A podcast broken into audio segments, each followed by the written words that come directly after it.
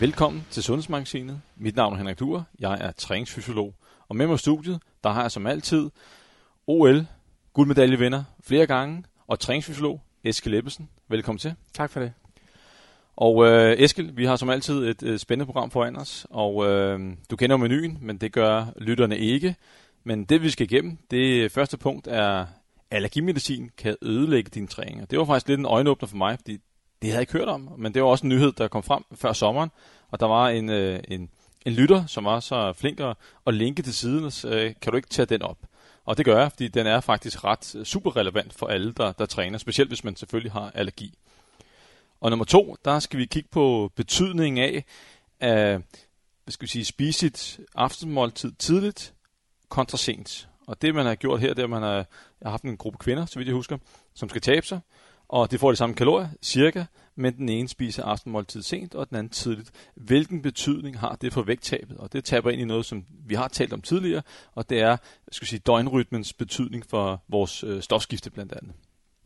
Så skal vi kigge på noget, som er relevant for folk, der styrketræner, har gjort det et stykke tid, og måske gerne vil have større muskler. Der er der kommet et såkaldt, et styrkehack, hvor man har kigget på, hvordan man designer et forløb. Hvordan kan man egentlig gøre det, så man får endnu større muskler, hvis det er det, man vil. Det er jo relevant for mange. Der er også en lille øjenåbner her, som, går lidt imod det, man måske tidligere har slået på. Og der kan være, at forskellen er her, at folk er veltrænet kontra utrænet. Og så har jeg også 2 læserspørgsmål, som vi har fået ind. Og hvis du sidder derude med en ting, som vi synes, vi skal tage op her i podcasten og diskutere, så send det endelig ind, så vil vi kigge på det. Der er 2 læsere, der har sendt noget ind omkring chili. Hvilken effekt har det på vægttab og sundhed? Og så skal vi tale om styrketræning, om det at køre til udmattelse. Er det altid en god idé, og kan man få resultater uden at køre til udmattelse? Det er også et læserspørgsmål, vi har fået. Så det er dagens menu. Og Eskild, lige inden vi starter, nu er vi jo, det er et stykke tid siden, vi sidst det var før sommerferien, og dengang var det jo corona. Og nu er vi efter post-corona her, og det er dejligt. Så bare ren interesse, hvordan ser dit efterår ud her? Jamen i forhold til sidste efterår, jamen, så er der jo booket i kalenderen igen med workshops og foredrag og performanceforløb med virksomheder. Så der er godt gang i den, og jeg får lov at køre lidt rundt i landet. Er du oppe i samme omdrejninger som før corona? Fordi at det jo stort set lige åbnet op her. Er folk forbeholdende for at tage der ind til foredrag, men til at samle mennesker, eller hvordan er det? Der er stadigvæk lidt bølger, men det er faktisk på samme niveau på nuværende tidspunkt. Fedt. Nå, det var helt uændret. Og så har vi jo også, i efteråret, der kommer vores første fælles foredrag. Ja. Det glæder jeg mig til. Det bliver kanon. Man kan sige, at jeg selv har også nogle foredrag, og så er der også den normale vægttabsrådgivning, og det som corona har gjort, det er, at jeg rykker mere online og holder videomøder. Ja. Og det betyder faktisk, at jeg kommer rundt i hele landet, og det kan altså et eller andet. Selvfølgelig ikke helt det samme som en til en, men det er faktisk langt bedre, end jeg tog håb på. Så ja. Men det var nok om vores efterår, Eskild. Jeg synes, vi skal tage hul på den første. Overskriften, der blev linket til den artikel, der stod, du bliver hverken hurtigere eller stærkere. Allergimedicin kan ødelægge din træning. Og du er inde på Danmarks Radio. Og jeg vil lige starte med at spørge dig, Eskild. Har du allergi? Nej, det har jeg ikke. Men du har været i elitesportsverdenen i mange år, og man kan hurtigt regne ud, at hvis allergimedicin bare piller et par procenter af træningseffekten, ja, så kan du have sindssyg betydning for det at vinde en OL-guldmedalje. Vi ved jo, at det er jo millisekunderne, der kan afgøre det. Men har du hørt om det inden for elitesports? Nej, og jeg sidder og tænker på, om det faktisk kunne være en selektion. Altså det her med, at hvis man har for meget allergi, så bliver man måske sorteret fra på et tidligere tidspunkt, end når man når helt op på eksempelvis elite-niveau eller olympisk niveau. Og det, som de skriver i artiklen, det er, at igennem en del år har videnskabelige studier peget på, at histamin spiller en rolle for den umiddelbare effekt af fysisk aktivitet. Og det er i forbindelse med, hvor meget blod, der gennemstrømmer musklen efter træning. Og så vil man også kigge på, at har det en betydning inde i selve cellen. Nu står der bare en del år. Hvorfor er det ikke kommet videre, må jeg lige med at sige. Men man prøver jo så mange andre ting af, men i hvert fald er det super interessant. Og i den her undersøgelse her, setupet her, det var, at de har taget en gruppe unge mænd, som skal, de blev delt i to grupper. En for placebo, altså kaldtabletter, og den anden for antihistamin. De laver så intervaltræning 3 gange om ugen, så de giver en gas. Så det er ikke sådan, man kan ikke sige, at træningsprogrammet har fejlet noget, når man kigger bagefter og kigger på resultaterne. De går til den i 3 uger af Eskild. Undskyld, 6 uger. Ja. 6 uger, yes. Og resultatet af Eskild, det var skræmmende. Det var jo kort sagt, at dem, der havde været på antihistamin, men de fik simpelthen ikke den her konditionsforbedring, som dem, der ikke var på antihistamin, altså fik en snydetablet, en kalktablet, så det var et blændet forsøg, som vi kalder det, med at man ved ikke, om man har fået medicin, eller man ikke har fået det. Så helt konkret, jamen så gjorde den her antihistamin altså, at den forhindrede effekten af træningen, til trods for, at de rent faktisk trænede hårdt. Kroppen og cellerne og musklerne responderede altså ikke på træningen ved at blive bedre. Altså for mig er det faktisk helt vildt. Nu lavede du intervaltræning, og der står også i overskriften, du blev hverken hurtigere eller stærkere. De så heller ikke nogen, muskelvækster. Det ville måske heller ikke forvente så meget ud af at sidde på en cykel. Men hvis det er meget utrænet, og man sætter dem til at lave intervaltræning, så vil man se noget. Men det skal også lige understreges, at det ikke er et styrketræningsstudie, hvor man har lavet dem styrketræning i 8 eller 12 uger og givet den gas her. Man kan godt forestille sig, at der har en negativ effekt på muskelmassen, men jeg vil sådan sige, at det synes jeg ikke, man kan tillade sig at konkludere den undersøgelse her. Men tilbage til, undersøgelsen, og det var det, du sagde med, at der måske har været en form for selektion, fordi at hvis man altid har taget sin allergimedicin, så er man måske mange af de sidste procenter, og det er de sidste procenter, der har gjort, at man måske ikke har præsteret på topniveau, at man aldrig har fået de resultater, man har drømt om. Lige nøjagtigt. Men nu skal vi så sige, at lige da man kommer ud med den her artikel og fortæller det her med, at antihistamin rent faktisk kan tage effekten af træning, så har der også været en respons som, hvad så, skal vi så lade være med at tage vores medicin, eller skal vi lade være med at træne? Og det må man endelig konkludere, fordi selvfølgelig skal man blive ved med at træne, hvis man, selvom man tager antihistamin, man får stadigvæk forbrændt nogle kalorier, og der kan være nogle fysiske effekter, ud over det at forbedre sin kondition, som man stadigvæk får. Og selvfølgelig skal man tage med sin antihistamin, altså i forhold til de konsekvenser, der er ved ikke at tage det. Så det er jo sådan budskabet. Og så en af de helt sådan store, den store kritik af undersøgelsen er også, at de rent faktisk har fået 4 gange den dosis, som man normalt vil give til antihistamin. Det er den ene ting, og så den anden ting er, at det er et belgisk studie, og faktisk lige nøjagtigt den antihistamin, som man giver i studiet her, jamen det er ikke det samme, som man giver herhjemme i Danmark. Så man kan ikke bare sådan direkte konkludere det over til danske forhold eller almindelige forhold. Og det er også okay, kan man sige, at lave det i et studie til at teste af, altså okay, hvis vi nu giver en ordentlig dosis, kan vi så se nogen effekt. Og så er det så, man i efterfølgende studier måske kan lave det mere relevant for danskere, altså lave det i den rette mængde, og i den og er lige nøjagtigt den medicin, som vi bruger herhjemme i Danmark, så vi kan se, om det har nogen effekt. Det vi i hvert fald sådan tænker, at man kan konkludere ud fra det her, det er, at der er i hvert fald ingen grund til at tage mere antihistamin, end der er nødvendigt for at holde sine symptomer nede. Ja, og som du siger, at det er vigtigt med nuancerne, og der er den her kritik, og jeg fandt den også inde på, jeg tror, det var Astma Allergiforbundet, som havde lagt den op relativt kort tid efter, fordi altså, der er jo 1 million danskere, som måske har allergi, og det kan jo, der kommer ramaskrig med hensyn til det her, og folk måske dropper med at tage deres medicin, og det må de jo ikke. Og som du selv siger, det er 4 gange dosen, men det finder trods alt en effekt, og jeg synes, at det var første skridt det her, og det var noget, man skal dykke endnu mere ned i, specielt for elitesportsfolk, og måske også nu måle det ikke på sundhedsparametre her. Hvis det nu er, at det har en negativ, altså al den sundhedsfremmende alle de sundhedsfremme effekter, man kan få af træning, at de faktisk udbliver, så bør man dykke ned i, kan man tage det på et andet tidspunkt, antihistamin, fordi det her, det var en time før træning, og fire dobbelt dose, kan man måske tage det på andre tidspunkter. Ja, jeg ved det ikke, og hvor stor er effekten af en dose? Det må være næste skridt at kigge på, hvor meget betyder det egentlig? Er der en tærskel, det skal overføre, at det skal sige, trækker ned, og måske er der ikke nogen negativ effekt bare ved at tage en normal dosis. Nej, præcis. Og så det her med, at de decideret har fået det lige en time inden træning. Kunne man time det til på et andet tidspunkt, og så havde man måske ikke de samme negative konsekvenser og så videre.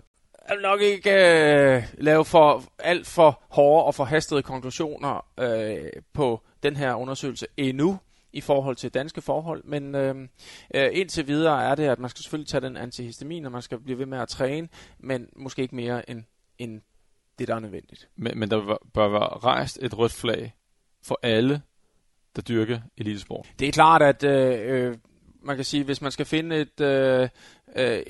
et Ironman-stævne og kvalificere sig til verdensmesterskabet i Hawaii, jamen så kan, og man har birke og græs og allergi, jamen så skal man måske ikke lige tage et stævne i foråret. Som sagt, vi ved ikke noget om betydningen af en normal dosis, men vi ved, hvor svært det er at hente præstationsforbedringer. Ja. På topniveau. At det her, tænk hvis man kunne time det anderledes, og man fik et par procenter ekstra. I don't know, men det må være op til Team Danmark, og hvem der ellers sidder og kigger på det, og dykke ind i ASAP, og der er det måske allerede i gang. Ja, altså, eller måske er der nogle rigtig store talenter, som går tabt, fordi at de ikke får lov at slippe gennem nåleøjet, fordi de er afhængig af at tage den her medicin, måske på en forkert måde. Præcis, og nu er der også et studie, og selvfølgelig skal der flere studier til, og alle de andre ting, men der er altså noget, der trækker i den retning. Man har jo kigget på det før, og har set, at okay, der kan altså være en negativ effekt, og det er så det første studie, der så understreger det, godt nok med 4 dobbelt dosis. Men Eskild, det var nok om allergimedicin, men det er jo nok ikke sidste gang, vi har set noget på den front. Nej.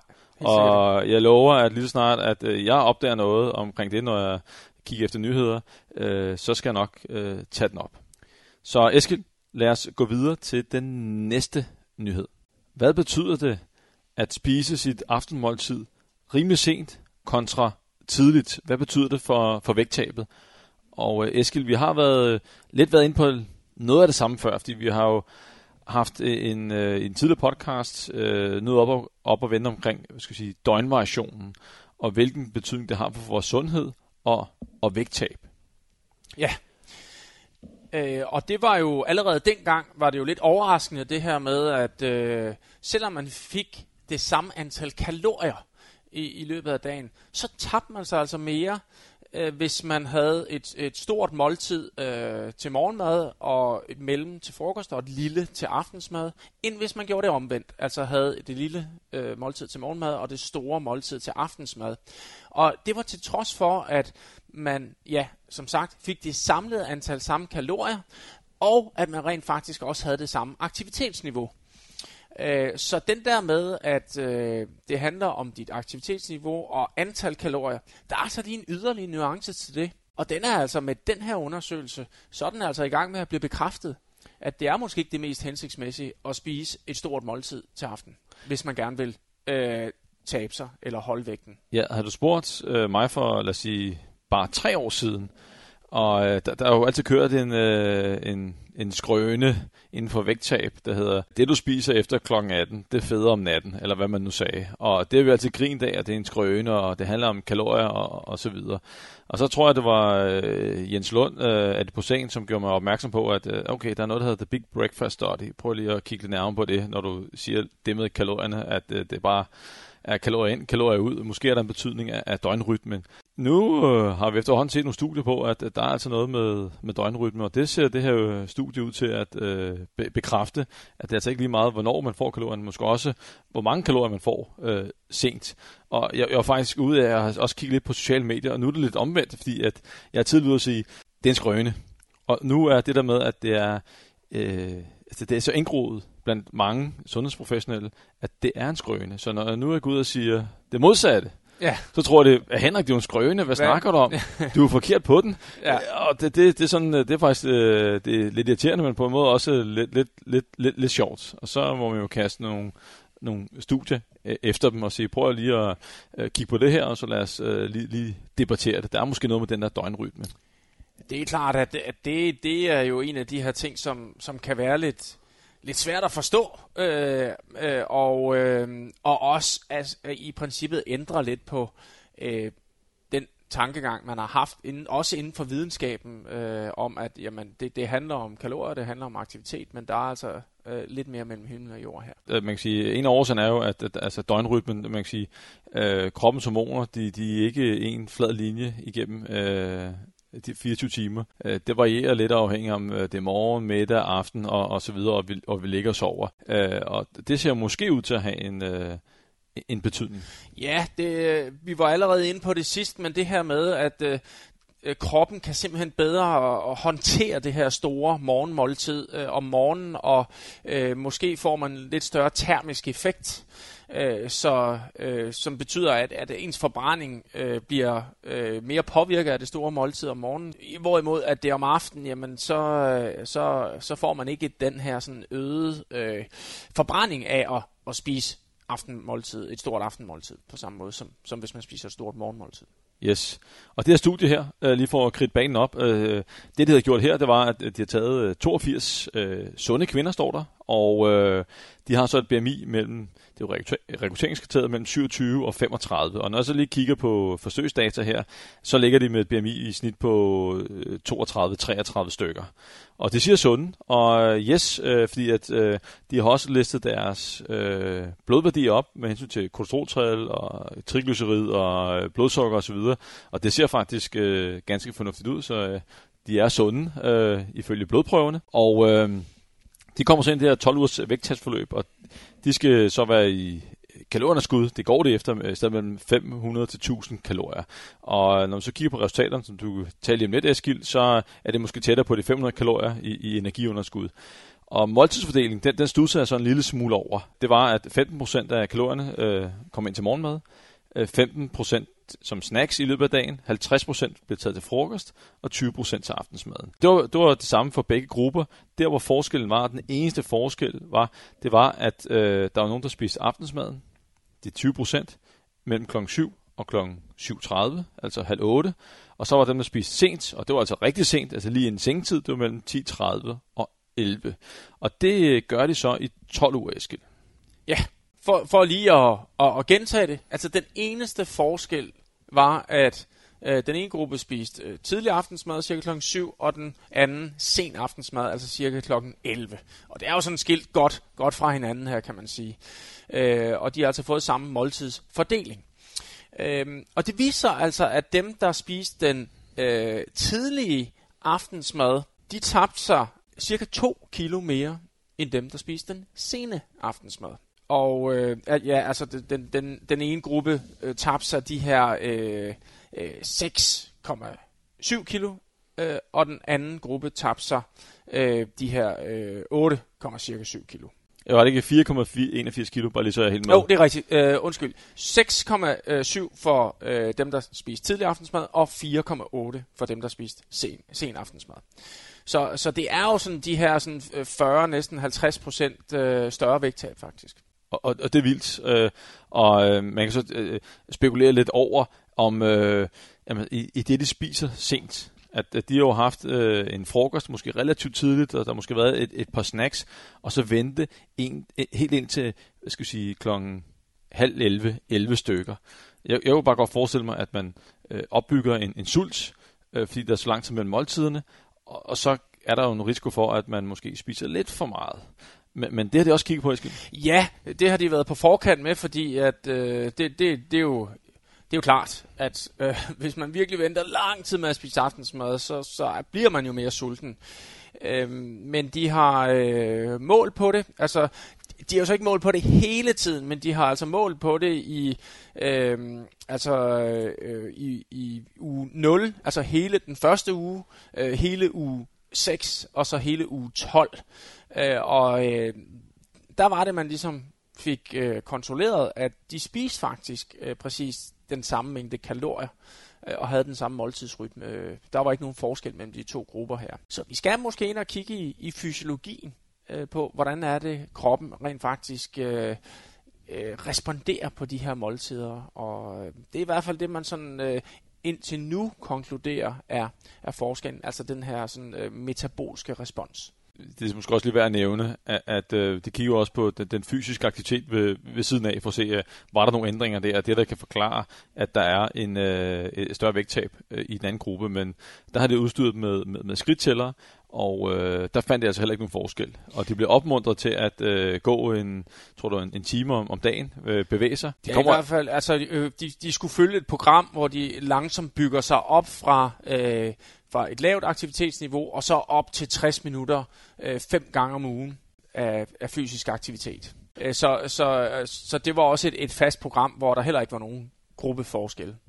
Og det løftede sig fra 4.000 skridt til 6.000. Det var ikke superaktive folk, vi havde her. Nej. Og en anden ting, som de også kigger på ud over vægten, det er nogle af de her sundhedsparametre. De har jo alle de her blodprøver. Og der er faktisk en gruppeforskel på, at der sådan som total kolesterol og triglycerid og insulin, der er et større fald i den gruppe, der spiser aftensmåltid relativt tidligt, men det kan vel også skyldes, at de har tabt sig mere, den der ekstra sundhedseffekt på de parametre, Eskild. Ja, altså det er jo de samme sundhedsmæssige forskelle, vi også ser, når man simpelthen taber sig mere.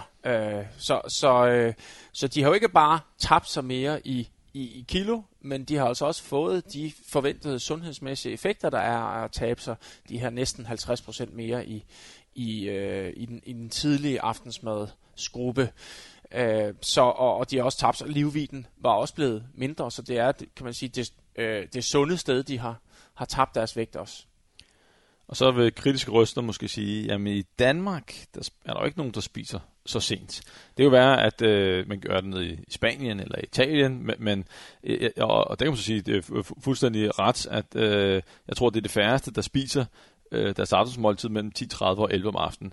Og selv mellem kl. 7 og kl. 7.30, i hvert fald for børnefamilie, det er relativt sent. Men altså, det var også vores erfaring, Eskild, at det er vel de færreste, der stopper med at spise klokken 7 om aftenen. Ja, altså så bliver der snakket lidt, og nu skal lige sige, at jeg sad faktisk og læste den her artikel efter aftensmaden, hvor jeg sad og tænkte på, at jeg skal da lige have en portion havgryn på et tidspunkt her, inden jeg går i seng. Den sprang jeg altså over den dag.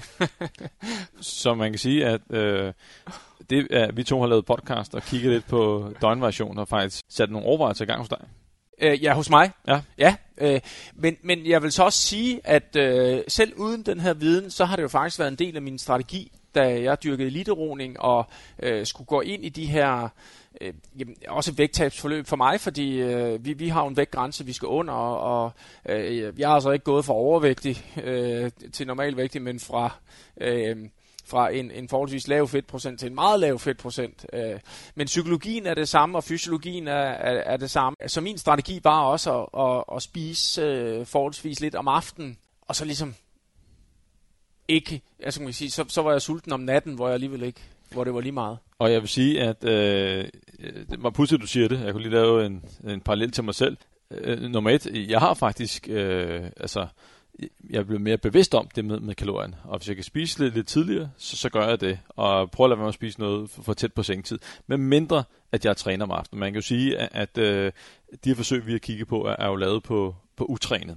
Ja. Og så hvis nu du har haft en hård træning, en hård spændingstime om aftenen, og du har fået en måltid kl. 18, så er der, altså det har det jo ikke kigget på betydning af, fordi at der er noget med restitution, der er noget med, at når man har trænet hårdt og måske tømt ud i kulhydratdepoten og lavet styrketræning, jamen der er noget med restitution og sådan ting, man bliver nødt til at tage med ind i ligningen. Så jeg tænker, at det bliver en lille smule mere kompliceret, når vi kaster træning ind, Eskild. Der er flere nuancer, vi skal tage højde for. Jamen, jeg er fuldstændig enig, og jeg har det jo også selv sådan, hvis jeg træner hårdt sent om aftenen, så skal jeg også have noget mad bagefter. Men det behøver måske ikke at være så stort et måltid. Men tilbage til det, de dage jeg ikke træner relativt sent, der holder det aftensnacksen nede. Det har haft en effekt på mig. Og apropos det der med at tage kalorieunderskud sent, der, når vi nærmer os sommerferien, så er der ikke nogen hemmelighed, at så smider jeg måske lidt på ekstra kilo, fordi man ved jo aldrig, om der bliver taget et billede et eller andet sted. I bare overkrop. Og jeg benytter faktisk samme strategi med, at jeg tager kalorieunderskuddet om aftenen og som natten. Ja. Det fungerer bedst, også rent arbejdsmæssigt, da jeg har lidt flere kalorier i løbet af dagen, og jeg ikke skal tænke på sulten, når jeg er på job. Ja, præcis. Jeg tror også, det er den bedste måde simpelthen at have energi på i løbet af dagen. Både selvfølgelig til ens job og være på, men også i forhold til træning. Og fra et hack til et andet hack. Den næste undersøgelse, vi kigger på, det jeg kaldte et styrkehack til større muskler. Hvis du træner for at øge muskelmassen og styrken, så er det nu, du skal lytte med. Og inden for styrketræning, der har man i de senere år lagt rigtig meget fokus på styrketræning og større muskler. Og der er typisk to grupper, man kigger på. Der er selvfølgelig de utrænede, og så er de mere veltrænede. Og en rigtig stor del af forskningen har gået på utrænede mennesker, der går i gang med at styrketræne. Og når man kigger på det at få større muskler, så for den gruppe i hvert fald, der er volumen vigtigst. Og ser det sådan ud for veltrænet, det gør det sandsynligvis, men der er måske andre parametre, man også skal tage hensyn til, og volumen er måske ikke altafgørende. Og i det her studie her, hvor man har taget nogle unge mænd, og de er altså veltrænet, de har kriterierne for at komme ind i studiet, er, man skal have trænet i minimum 3 år, og så skal man have en vis styrke, de skulle kunne squatte 1,5 gang deres kropsvægt. Og det, så hvis du vejer 80 kilo, så skal du kunne squatte 120 kilo. Og det er altså, det kræver altså lidt at kunne squatte 1,5 gange sin kropsvægt. Og det ryger så ind i et styrketræningsforløb, og det er 8 uger, og det er 2 træninger om ugen. Og her var der kun fokus på selve bentræning. Og hver gang de træner, så skulle de gennem 4 sæt squat og 4 sæt benpres. Så 8 sæt per gang, 16 sæt om ugen. Og det, der så gjorde forskellen, det var, at det blev så inddelt i 2 grupper.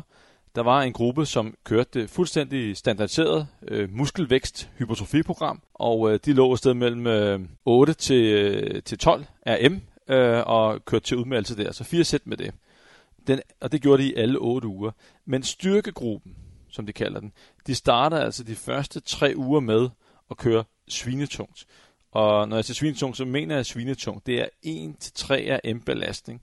Så det er altså den vægt, de lige nøjagtigt kunne løfte sted mellem 1 og 3 gange. Og det tager det 4 sæt af. Det gør de så i 3 uger. Og så efter de 3 uger, så ryger det så op på det her 8-12 RM hypertrofiprogrammet. Og så ser man så, jamen, hvad havde så størst indvirkning på deres styrke og på deres muskelvækst. Og som man nok kan regne ud, hvis man går lidt op i styrketræning, så er volumen ikke den samme i begge forløb. Og volumen, det kan gøres op på forskellige måder. Det kan være antal kilo løftet.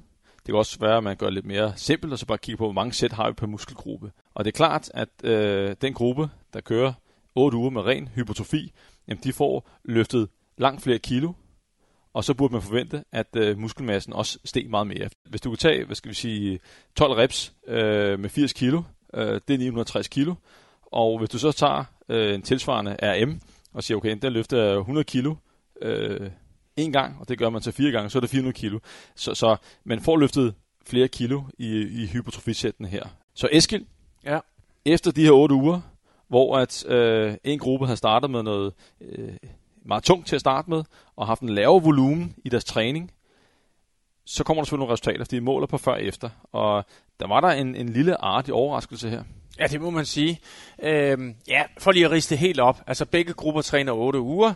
Den ene af gruppen tager bare de 3 første uger, hvor de træner de her 1-3 gentagelser i stedet for 8-12 gentagelser per sæt, som i den anden gruppe. Og så de sidste 5 uger træner de altså det samme. Den her tunge gruppe starter, altså nu kan vi eksempelvis, de bliver målt på almindelig squat, back squat, og så leg press. De starter begge to her på omkring de her 117 kilo, 116 i en tung gruppe, og den tung gruppe øger altså styrken i løbet af 3 uger op til at kunne tage 132 kilo, hvor hypertrofigruppen altså kun øger til 121 kilo. Så det er jo en væsentlig større fremgang, den tunge gruppe får på deres RM, altså repetition maximum. Hvad kan de tage maksimalt en gang? Da de så begge grupper går over til den samme træning, jamen der fortsætter sådan set den tunge gruppe, selvom de træner det samme, jamen så fortsætter de bare væksten derfra, og ender altså helt op på 140 kilo, hvor den anden gruppe altså så ender på 133 kilo i back squat. Så summa summarum er faktisk, at den her tunge gruppe, som har de her 3 uger med tung træning, de får altså en fremgang, der er næsten 50% større. Faktisk cirka 50% større end den gruppe, som laver det, vi kalder det sådan klassisk hypertrofi-tung træning. Og man kan sige, at når vi kigger på styrken, en af dem, så kan man sige, at vi havde måske også med vores fysiologiske indsigt forventet, at de ville gå mere frem, og specielt de første 3 uger, fordi at når man træner så svinetungt, så er der endnu større fokus på, hvad skal vi sige, vores nervesystem, og når vi kigger på styrke, så er der overordnet set der er 2 komponenter. Der er størrelsen af bøffen. Jo større bøf, jo større kraft kan udvikle. Og så er der evnen til at aktivere musklen, altså rekruttering, motoriske enheder, føringsfrekvenser osv. Og den svinetunge træning her, jamen, den er med til at fintune vores nervesystem. Så vi havde forventet en stor styrkevækst. Men alligevel, Eskild, altså, vi har jo nogen her, der er, de har trænet 3 år. Og de er ikke helt uvante med squats, og alligevel får det altså en heftig fremgang. Altså det er jo mange procenter. Altså hvis du kigger på det, som jeg ved godt, at de ikke er elite ligesom dig, top, men det er jo en relativt stor procentfremgang, de får i forhold til, at de skal gå under kategorien veltrænet. Ja, det må man sige. Det er altså en stor forskel, og vel at mærke ved at træne mindre. Præcis. Selvom de her sådan 1-3 RM, 4 sæt, at det er tung, så er det jo stadigvæk, jeg vil sige, det er sådan mentalt, det er jo lettere at gennemføre. Altså, selvom det er en tungere vægt, du skal have på, når du kun skal tage den 3 gange, så er det jo altså hårdere at lave de her 12 RM, altså specielt squat. Ja, det begynder altså at nive lidt og brænde lidt i hele kroppen efter de her 7-8 gentagelser, og man ved man har stadigvæk lige en 3-4 stykker i sig. Så det kræver mere mentalt. Så det er i virkeligheden er det jo en lettere træning at gennemføre. Det må man sige. Og alligevel får de den her større fremgang. Og som du også lige var inde på, det er jo altså ikke kun styrken, der bliver bedre. Det er altså deres muskelvolumen. De har taget muskelbiopsier, deres vastus lateralis, altså den yderste lårmuskel, den bliver tykkere. Og det er jo den helt store overraskelse, fordi at volumen er mindre i styrkegruppen. Så det løfter langt færre kilo samlet set, end det gør i hypertrofigruppen. Og havde du spurgt mig, inden det her studie blev lavet, om jeg skulle sætte mine penge på, hvem der fik den største fremgang i muskelvækst, jeg ville have sagt, sæt alle mine penge på hypertrofigruppen, de vil få den største fremgang, det er dem, der har den største volumen i træningen. Og alligevel sker det ikke. Nej, og de får det både større volumen, og selvfølgelig også større styrke, altså muskelvolumen. Ja, både større muskelvolumen og også større maksimal styrke. Så man kan sige, det er jo kun positive nyheder. Det må man sige. Og jeg synes selvfølgelig både overraskende, men også meget positivt, fordi det, altså i hvert fald i mine øjne, og også i dine øjne, kan jeg forstå, altså det er jo en lettere træning at gennemføre, og alligevel giver den her øgede effekt. Så det må man sige er et styrketræningshack, og hvis vi endelig skal tale om, jamen, hvad er årsagen til det her, det kan der jo ligesom være flere ting i det, men måske er en af tingene, det er jo simpelthen det her med at variere sin træning. Ja, det kan være en parameter, fordi det er i hvert fald ikke volumen, og så må man kigge efter nogle andre ting, som spiller på muskelvæksten, og det at skabe variation med, at man går ned og træner svine tungt i en kortere periode, at det kan give nogle andre veje ind til hypertrofi, selvom volumen ikke er det samme. Så det er interessant, og det er jo ikke sådan, at folk i morgen skal kaste sig ned i fitnesscenteret og gå ned og lave squat 1 af M3 M, fordi det kræver altså lige noget teknik, det kræver noget tilvælling, også fordi at det er en relativt farlig øvelse at træne 1RM, 3RM, hvis man ikke har teknikken. Men det er noget, man bør tage ind i sin træningsplanlægning, specielt hvis man er stagneret i sin muskelvækst, og man altid har ligget der i 8RM, 12RM, 15RM, og aldrig har noget at smage det tunge. Så må man da gå derned, Eskild. Ja, altså det giver rigtig god mening, men jeg er fuldstændig enig, at man skal passe på med den her øvelse og være sikker på, at man er rimelig godt trænet. Altså personligt så er jeg også begyndt at lave squat her på det seneste, efter ikke at have lavet det lang tid, og jeg kører ikke til maksimum endnu.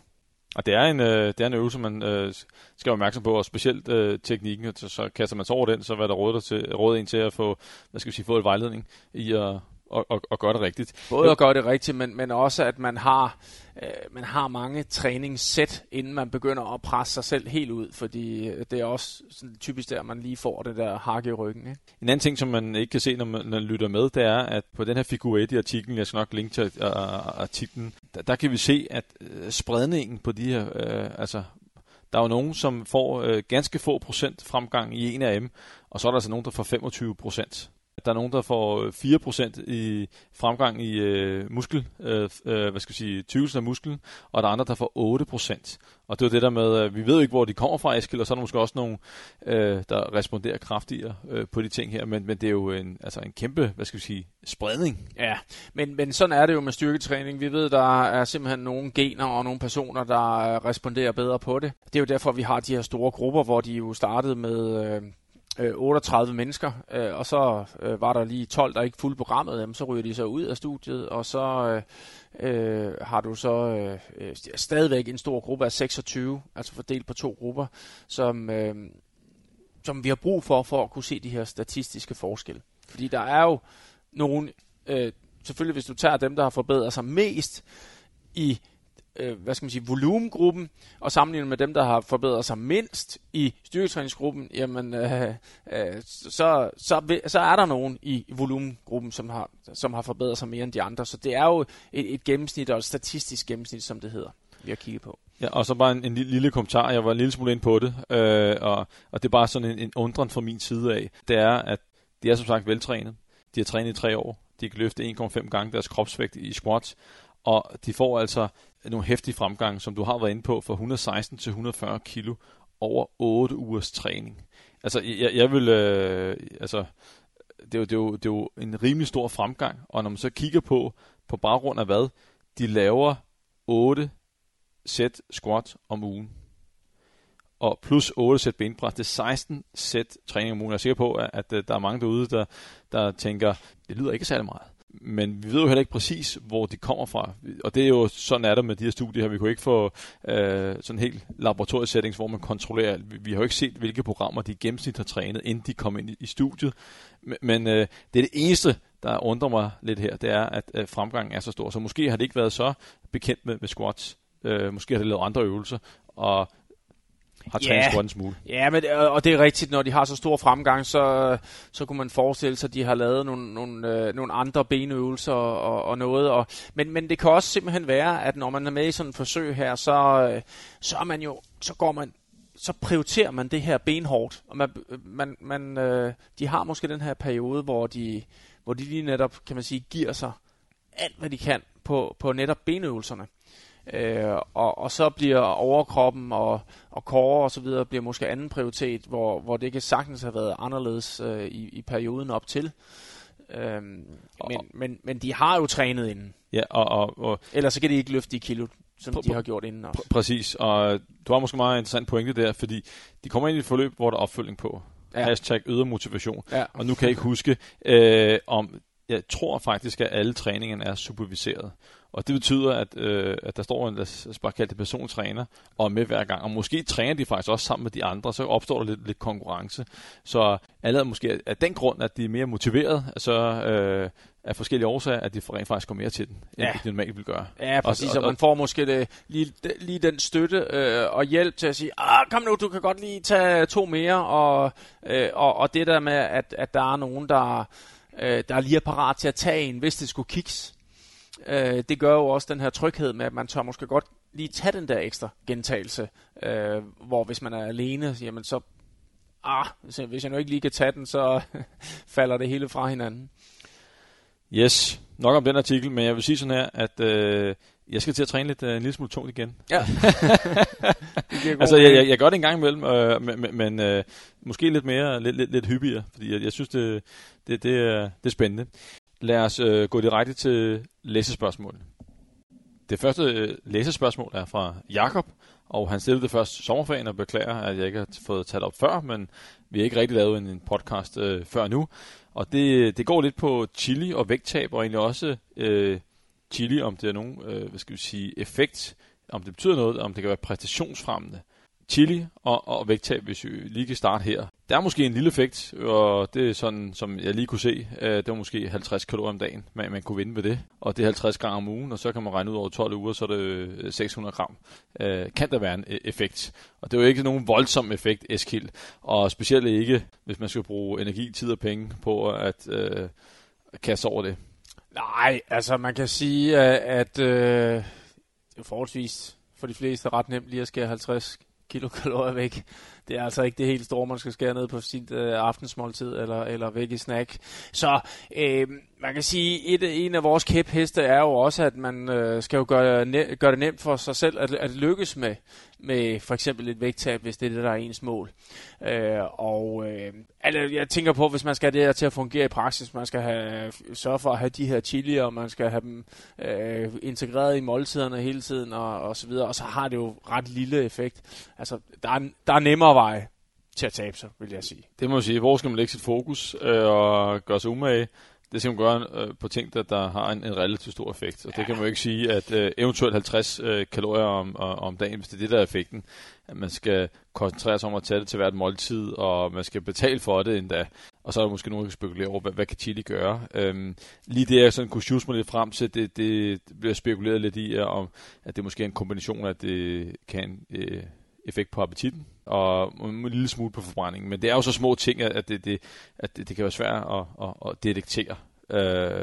Og så kan man også sige, at hvis det var, at chili havde en god effekt, så var det jo allerede udbredt. Så stod lægen dernede og uddelte chili-tabletter, og så ville man ikke glæde sig over en ny pille på markedet, der gav 5-10 kilos vægttab, og sige, hey, vi har en game changer her. Nej, så hvis det havde en effekt, så var det jo ude alle steder. Ja, så det skal man ikke bruge penge på. Nej, konklusionen er, at det er altså en minimal effekt, det har, og måske skal man bare bruge krudtet på nogle af de ting, som vi godt ved virker. Skrue en lille smule ned for, ja, altså vores forslag, aftenmåltid, aftensnacks, og så få lige forbrændt lidt ekstra, få taget lidt ekstra skridt i løbet af dagen, eller dyrke lidt ekstra motion. Det er noget, der virker.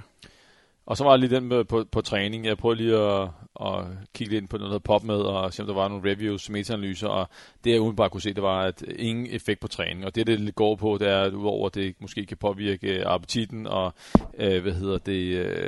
forbrændingen, så kunne det måske også påvirke selve fedtforbrændingen, om den kunne blive øget der. Og det kan godt være, at den måske kan det i hvile, men på de træningsstudier, jeg lige kunne finde, der var der ingen effekt.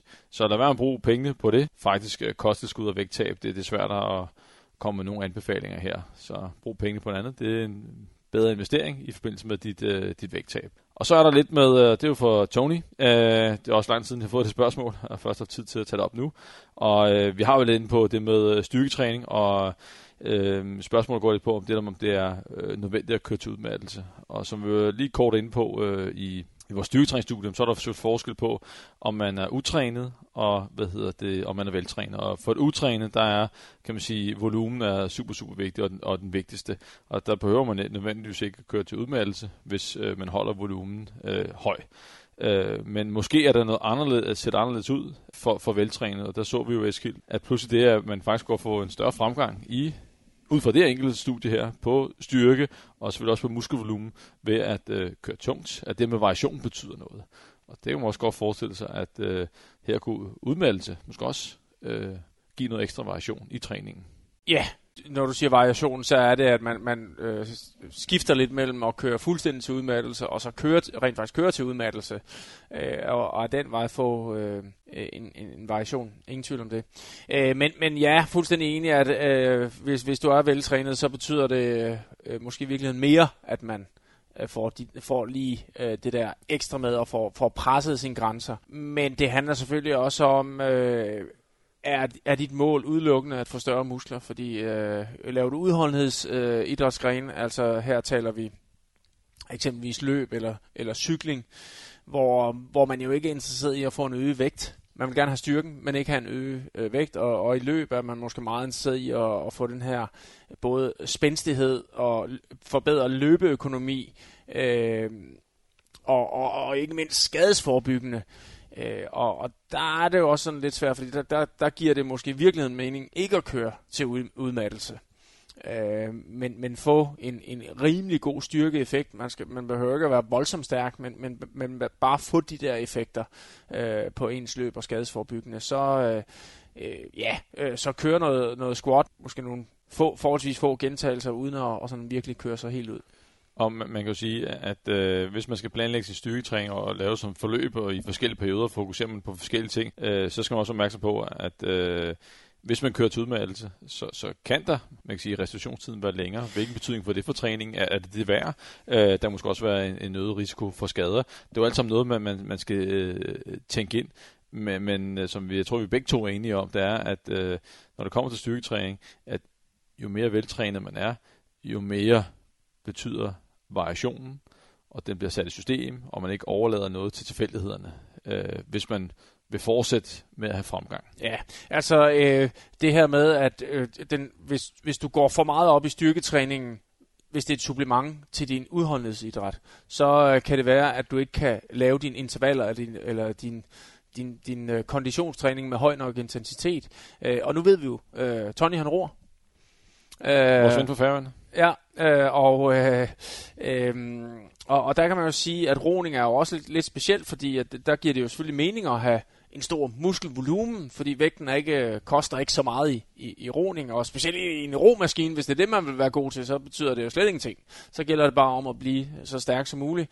Men på den anden side, igen det der med, at man kan måske, når der er lang tid til man skal konkurrere og være god i romaskinen, så kan det give god mening måske at arbejde med sin muskelvolumen og prioritere at køre til udmattelse og få så stor muskelvolumen som muligt. Og så skifte lidt om, jo tættere man kommer på den konkurrence, man gerne vil være god til, og så køre måske sådan ikke helt til udmattelse i styrketræning, så det bliver en vedligeholdelsesstyrketræning, men man prioriterer intervallerne på roningen som det højeste. Yes, og det kan man sige, det er også lidt det gode gamle begreb om specificitet, at jo tættere man kommer på konkurrencedagen, jo mere specifikt, jo mere skal det ligne selve konkurrencen. Og det taler selvfølgelig også for udfasning eller nedtrapning af styrketræning og vedligehold. Eskild, jeg tror ikke, at vi kan drive mere ud af den her podcast her. Nej. Vi har været alle emnerne igennem, og jeg synes faktisk, at i forhold til nogle af de andre podcasts her, så var der nogle super interessante ting. Det med, allergimedicinen. Det kunne have en stor betydning. Der var det med måltid. Det sene kunne også have en stor betydning for folk. Og så også det med styrketræning og større muskler. Præcis. Så på en eller anden måde der har været et par gode hacks den her gang. Yes. Så jeg vil sige tak, fordi du gad at dukke op endnu en gang. Dukke op. Vi sidder faktisk hjemme hos dig, nede i din kælder. Så tak, fordi at jeg må komme forbi. Og grund til, at vi ikke laver det i studiet, det skyldes, at der er for meget larm lige i øjeblikket. Der er facaderenovering, og så det går lige i mikrofonen. Men Eskild, vi ses igen næste måned. Og tak til alle jer, der lytter med. Vi høres ved. Hej.